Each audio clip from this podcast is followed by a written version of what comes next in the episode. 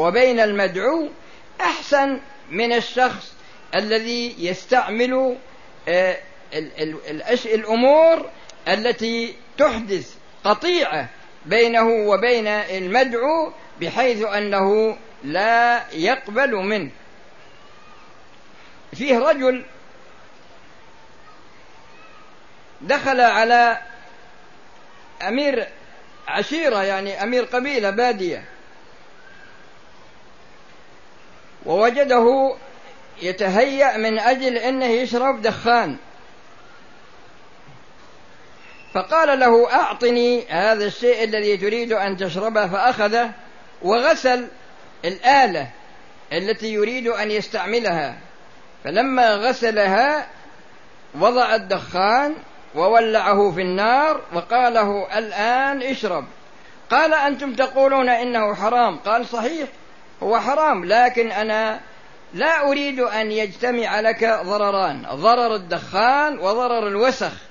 الذي في الآلة يكفيك ضرر الدخان. قال كذا قال نعم. فألقى الدخان في, في, في النار الجهاز كله. وضعه قام وتوضأ وصلى وركعتين وتاب على يد هذا الشيخ. لو أنه قال له أنت ما تستحي أنت ما تخاف الله أنت كذا أنت كذا وأنت بهذا السن وأنت رئيس القبيلة قال يا أخي مالك شغل قم اخرج من البيت.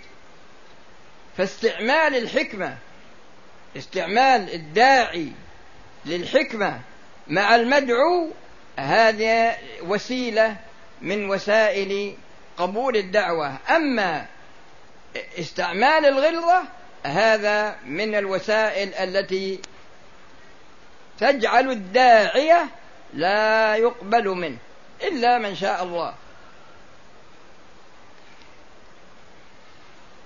أمر آخر يكون الشخص متصف ب يكون الشخص متصفا بالترغيب والترهيب. الترغيب والترهيب. لماذا؟ لأن الإنسان يخطئ ويصيب يعصي ويطيع. لو لم تذنبوا لذهب الله بكم ولجاء بقوم يذنبون فيستغفرون فيغفر لهم. كلكم خطاؤون وخير الخطائين التوابون. فعندما يستعمل الترغيب هذا من أجل أن أن العاصي لا يقنط من رحمة الله. ويستعمل الترهيب من أجل أن العاصي يخاف الله. فالترغيب هذا فيه تقوية جانب الرجاء. والترهيب هذا فيه جانب الخوف من الله والحذر. كان شخص يشرب الخمر وإذا قرب الإناء إلى فيه قال إن الله غفور رحيم. وشرب. طلب من شخص أن ينصحه. لكن هذا الشخص ماذا عمل؟ يعني ما أخذ الإناء منه وكسره وقال أنت ما تخاف الله أنت كذا لا. جلس عنده. فلما أخذ الإناء قال إن الله غفور رحيم. قال ولكنه شديد العقاب فسقط الإناء من يد الشارب. من يد من يد الذي يريد أن يشرب.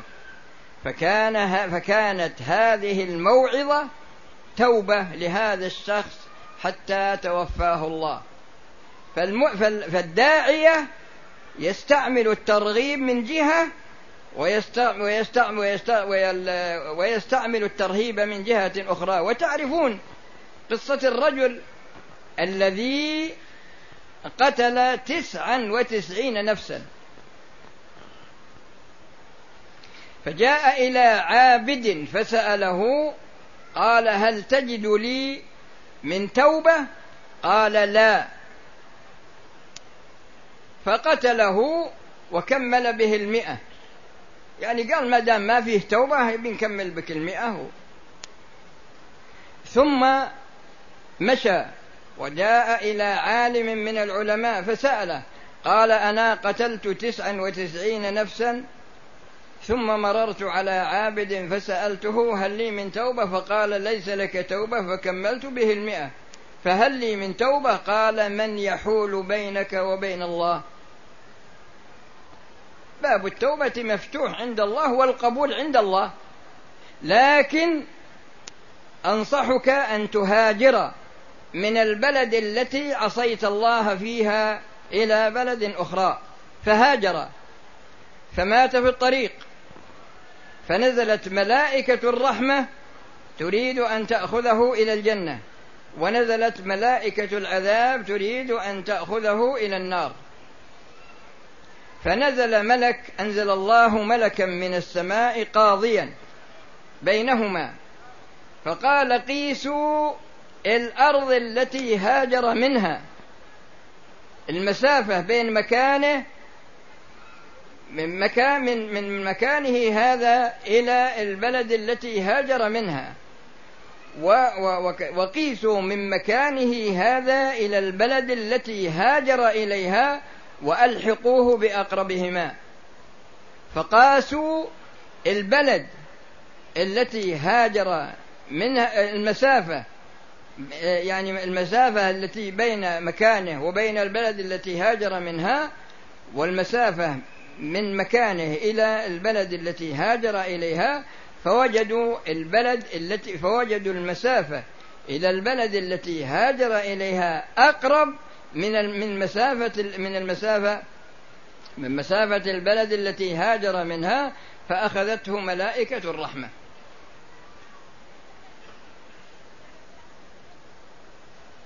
فالمقصود أن الداعية لا يقنط الناس. يستعمل معهم جانب الترغيب وجانب الترهيب. قد مثلا يحصل عليه أذى قد يحصل عليه أذى من الناس. لكن كما قال جل وعلا ولمن صبر وغفر إن ذلك لمن عزم الأمور. وتجدون الإنسان اللي يقرأ في قصص الرسل الذين ذكرهم الله في القرآن يجد أن كل رسول منهم حصل عليه نصيبه من الأذى وبعضهم إلى درجة القتل. وبعضهم إلى درجة القتل. فالداعية يحتاج إلى أن يتحلى بالصبر والاحتساب رجاء ثواب الله من جهة ثم رجاء إصلاح الناس من جهة أخرى. ويكون في ذلك كله يعني يستمد ذلك كله من كتاب الله ومن سنة رسوله صلى الله عليه وسلم على حسب الوسائل التي ذكرتها متقدمة. أما الشخص المدعو المدعو فالمدعو هذا يحتاج الشخص إلى أن يحدد شخصية هذا المدعو ويدعوه بحسبه.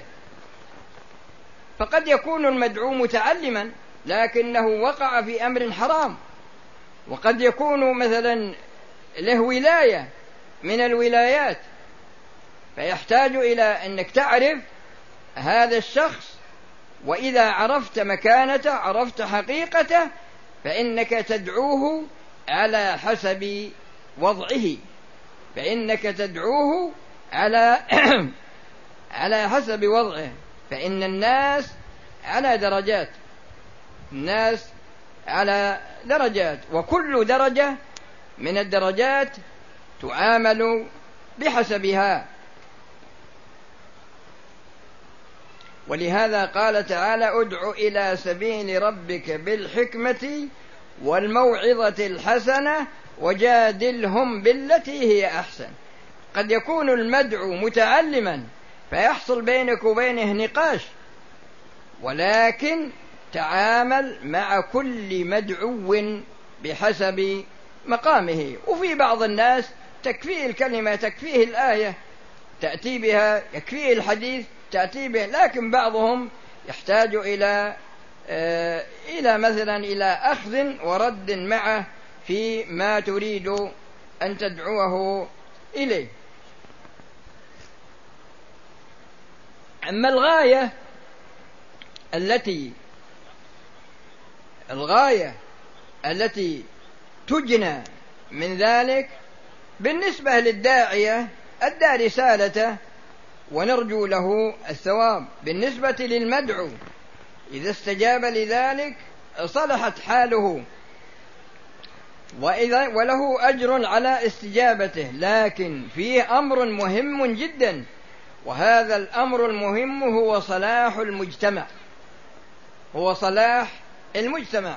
ولهذا يقول بعض الحكماء إذا أردت أن تصلح العالم فابدأ بصلاح نفسك فإن العالم مكون من أفراد أنت منهم.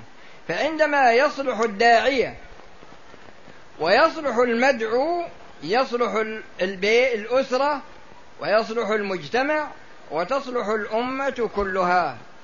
لكن إذا حصل خلل في الداعية خلل في المدعو خلل مثلا في المادة التي يستمدها الداعية خلل في الوسيلة التي يستخدمها إلى غير ذلك من الأمور فإن هذا يقلل من الإنتاج وبالتالي لا يكون هناك يعني فائدة.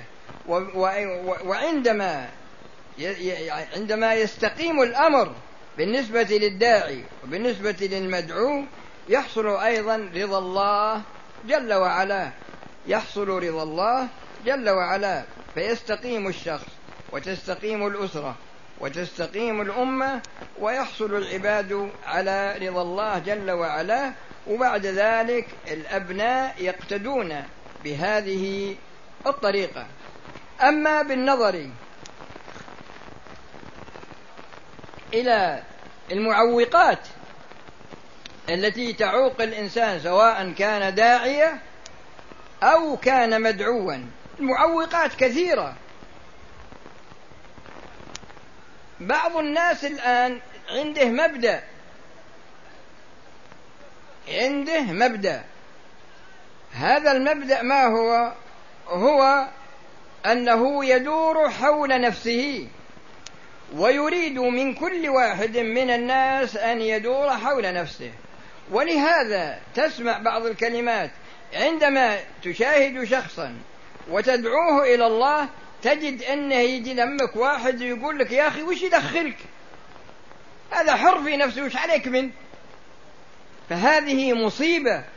يعني تجد أن الشخص يدور حول نفسه ولا هو بيدور حول نفسه من ناحية الإصلاح. لا يدور حول نفسه بمعنى أنه لا يدخل في شؤون أحد ولا يريد أن يدخل أحد في شؤون أحد للإصلاح. يقول مالك ومال الناس اتركهم. أنت وكيل أنت وكيل آدم على ذريته. لا تجد يجي كلمات ومما يؤسف له أنها كثيرة. وجاء في الحديث من لم, من لم يهتم بأمر المسلمين فليس منهم. فل مثل المؤمنين في تودهم وتراحمهم وتعاطفهم كمثل الجسد الواحد إذا تدا إذا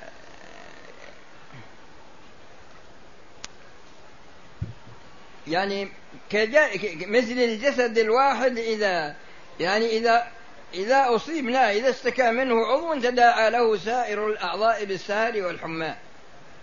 لكن هذا يريد أن يكون جسما مستقل. فالمقصود أن العوارض منها شيطان الجن. وشيطان الجن هذا يثبط الداعية من جهة ويثبط المدعو من جهة. يثبط الداعية ما يعني ما يصير شجاعا في دعوته.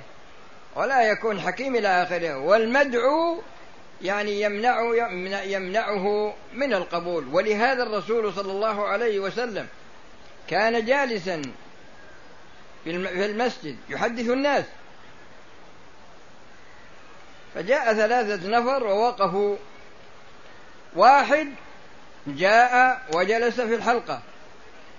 والثاني أخذ يتردد ثم جلس. والثالث أعرض.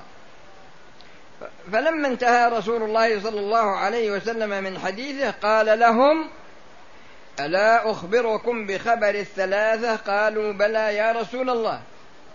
قال أما الأول أما الأول فآوى فآواه الله. يعني اللي جلس على طول. وأما الثاني فاستحيا فاستحيا الله منه. وأما الثالث فأعرض فأعرض الله عنه. والإنسان إذا أعرض الله عنه أين يذهب؟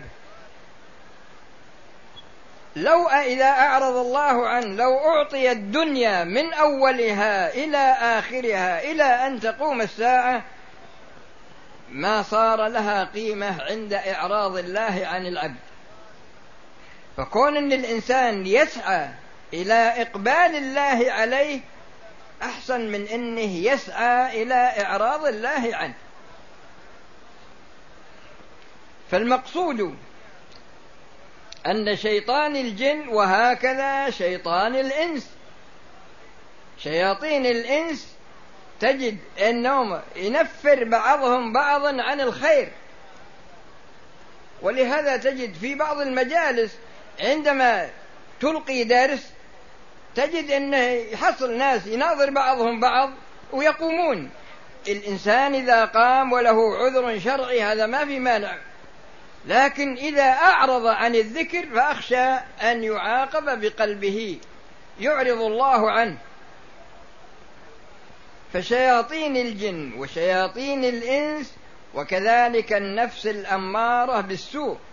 النفس الأمارة بالسوء تقول للداعية أنت ملزوم في الناس يا أخي اتركهم ما لك بهم شغل. نفسه تحدثه. ما هو بيحدث واحد خارجي لا. نفسه النفس الأمارة بالسوء. لأن النفس الأمارة بالسوء تثبطك عن الخير وتحثك على السوء. هذه الأمارة بالسوء.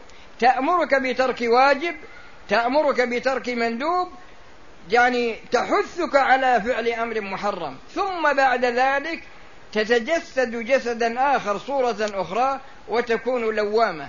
عندما تنتهي من ترك الواجب أو فعل المعصية تأتيك وتقول أنت فلان كيف تفعل هذا؟ ما تستحي ما تخاف الله. لا ينبغي أن تكون نفس الداعية مطمئنة. ما تكون أمارة بالسوء. فالنفس الأمارة بالسوء هذه من العوائق وكذلك الهوى. يعني إن الواحد مثلا دعوته حسب الأهداف الدنيوية اللي هو يريد. ما هي بالأهداف الدينية؟ لا. الأهداف الدنيوية. إذا لقى له مسكين من هالمساكين أغلظ عليه في الدعوة.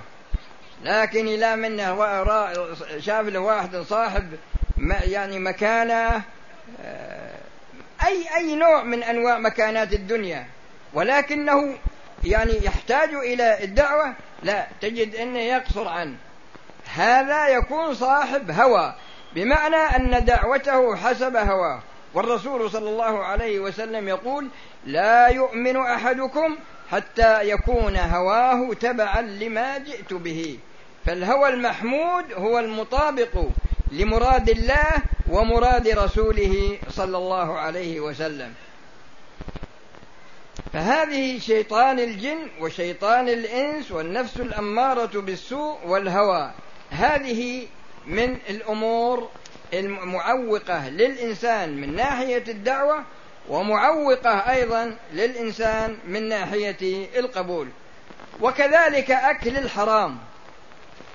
أكل الحرام هذا أيضا له, يعني هو مؤثر من جهات كثيرة لكن من هذه الجهة يؤثر على الداعية ما يقبل كلامه. ويؤثر أيضا على المدعو بحيث أنه قد ينفر. أذكر لكم مثال واحد. رجل أجرى صفقة تجارية ربوية بأربعين مليون. فجاء شخص يدعوه إلى نقض هذا العقد. وذكر يعني على أن هذا حرام لكن ما ماذا كان الجواب؟ قال يا أخي خلنا نتجر ويصير خير. يعني انظر إلى الجواب. هذا شخص يعني قابل الدعوة بماذا؟ قابل الدعوة برفضها. والسبب في هذا أنه عنده جرأة على أكل الحرام. فأكل الحرام هذا تجدون أنه يؤثر على الداعية من جهة ويؤثر على المدعو من جهة ثانية. ولهذا الرسول صلى الله عليه وسلم ذكر الرجل يطيل السفر أشعث أغبر. يمد يديه إلى السماء يقول يا رب يا رب يا رب ومطعمه حرام وملبسه حرام ومركبه حرام وغذي بالحرام فأنى يستجاب له. فالإنسان يحرص على دعوة نفسه أولا وعلى دعوة من تحت يده في أسرته ويحرص أيضا على أن يدعو الناس ولكن بقدر استطاعته من جهة وكما ذكرت لكم لا بد أن يكون متزودا ويكون متصف بالصفات التي سبق ذكرها. وكذلك الداعي عندما يدعوه شخص يقبل منه ويدعو له أسأل الله بأسمائه الحسنى. وبصفاته العلا وباسمه الطيب الطاهر الذي إذا دعي به أجاب وإذا سئل به أعطى أن يجعل اجتماعنا هذا اجتماعا مرحوما وتفرقنا تفرقا معصوما وألا يجعل فينا ولا منا شقيا ولا محروما وأن يتوفانا مسلمين. ويحشرنا مع الذين أنعم الله عليهم من النبيين والصديقين والشهداء والصالحين إنه ولي ذلك والقادر عليه وأن يصلحنا ويصلح لنا ويصلح بنا وأن يحسن عاقبتنا في الأمور كلها وأن يجيرنا من خزي الدنيا وعذاب الآخرة إنه ولي ذلك والقادر عليه والحمد لله رب العالمين وصلى الله وسلم على نبينا محمد وعلى آله وأصحابه أجمعين والآن نأتي إلى ما قدم من أسئلة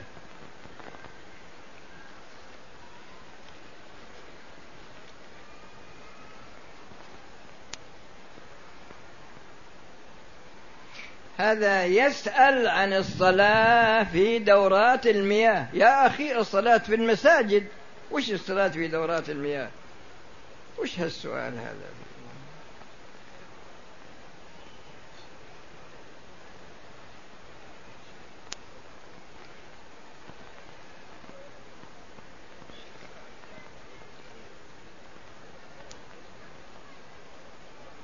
نحن أربعة أشخاص من خارج المملكة ذهبنا إلى المدينة وفي العودة إلى مكة للعمرة لم نعلم أن الميقات أبيار علي وذهبنا إلى ميقات التنعيم وأحرمنا من هناك للعمرة. فهل ذلك فهل في ذلك شيء؟ من قواعد الشريعة أن النسيان من قواعد الشريعة أن النسيان ينزل الموجود منزلة المعدوم ولا ينزل المعدوم منزلة الموجود. ومن قواعد الجهل أنا جبت قاعدة النسيان بس من أجل الفائدة لأنهما قاعدتان متماثلتان. ومن قواعد الجهل أن الجهل ينزل الموجود منزلة المعدوم. ولكنه لا ينزل المعدوم منزلة الموجود. وبناء على هذه القاعدة كان عليكم أن تسألوا في المدينة أين من أين تحرموا. ولكنكم لم لم تفعلوا ذلك وقد أحرمتم دون الميقات الواجب عليكم وعلى كل واحد منكم فدية تذبح في مكة وتوزع على فقراء الحرم ومن لم يستطع فإنه يصوم عشرة أيام. نعم. قاعدة الأولى النسيان ينزل الموجود منزلة المعدوم. كمن صلى خمسا ناسيا. كمن صلى الظهر خمسا ناسيا. فإنه يسجد للسهو وتكون الخامسة بمنزلة المعدوم لأنه مطلوب إعدامها ولم يطلب إيجادها. وينزل ولا ينزل المعدوم منزلة الموجود كمن صلى الظهر ثلاثا ناسيا وسلم وذكر فإنه يقوم ويأتي بالركعة الرابعة ولا نقول إنه معذور بالنسيان. وهكذا لو سلم من الثالث لو سلم من الثالثة جاهلا فإنه لا فإن صلاته لا تكون صحيحة. فالجهل مثل النسيان في هذه الجزئية. يعني لا تأخذ على أن الجهل والنسيان في الشريعة في الأحكام على سبيل السواء لا. لكن في هذه الصورة في هذه القاعدة سواء. قال صلى الله عليه وسلم دخل وش؟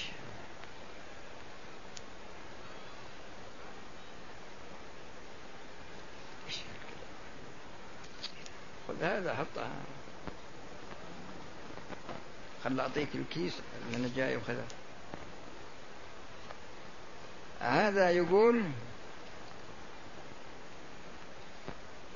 وهذا يسأل عن الجهر في صلاة المغرب في آه، في صلاة الرواتب. يعني يبي يقرأ جهرا في المسجد إذا قام يصلي راتبة المغرب. لا يا أخي. لأنك لو كل واحد جهر يختلفون كل واحد يقرأ يختلفون. لكن لو كنت لو كنت بمفردك بكيفك. يعني في بيتك.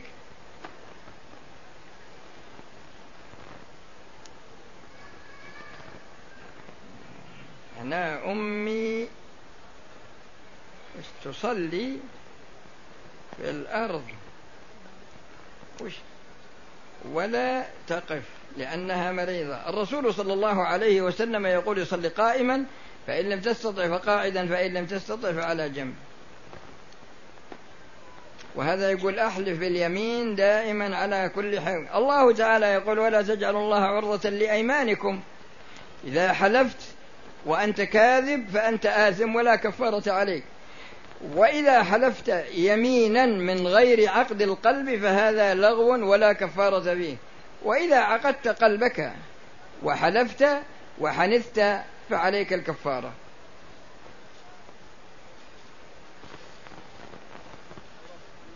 خذ خذ يا رجال بس أعطني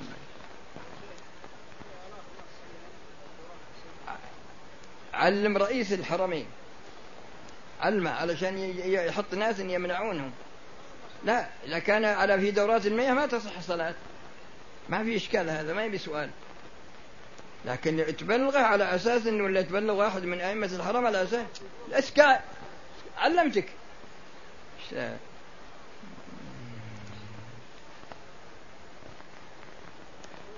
لا تشغلون بالكلام. لا تشغلون.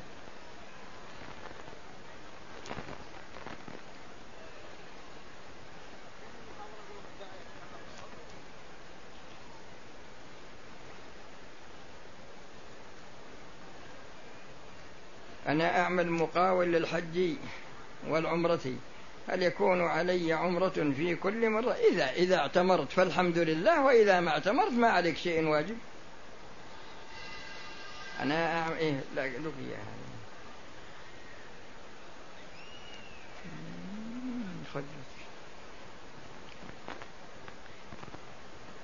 وهذا يقول أنا شاب مريض من عشر سنوات ادعوا لي بالشفاء نسأل الله أن يشفينا ويشفي السامعين من كل بلاء في الدنيا وفي الآخرة ويشفيك أيضا.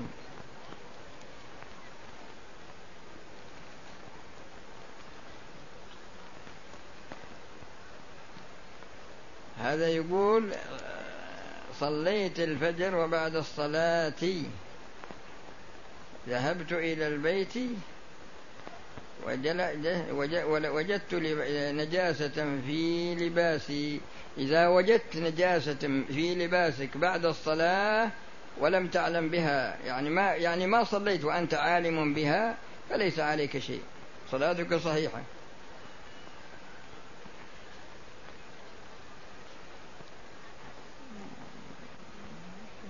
صليت المغرب في أحد المساجد وقد فاتني ركعة. ثم صليت مع الإمام ثم قمت لأتم الركعة التي فاتتني فصليتها ثم قمت سهوا للرابعة ثم تذكرت فواصلت الركعة. لا فواصلت الركعة ثم سجدت للسهو. هل صلاتي صحيحة؟ وماذا يلزم؟ إذا كنت أنت إذا كنت تعلم أنه لا يجوز لك لأنك تقول ثم تذكرت فهذا يدل على أنك دار أنك تعذر في السهو ولا تعذر في الذكر وبناء على ذلك فإنك تعيد الصلاة. بعض الناس يقف في طريق الطواف. في طريق الطواف؟ يا أخي هذا أخبر الخدم اللي يشتغلون في الحرم وعلمهم يزيلونهم عنكم. دفعت الزكاة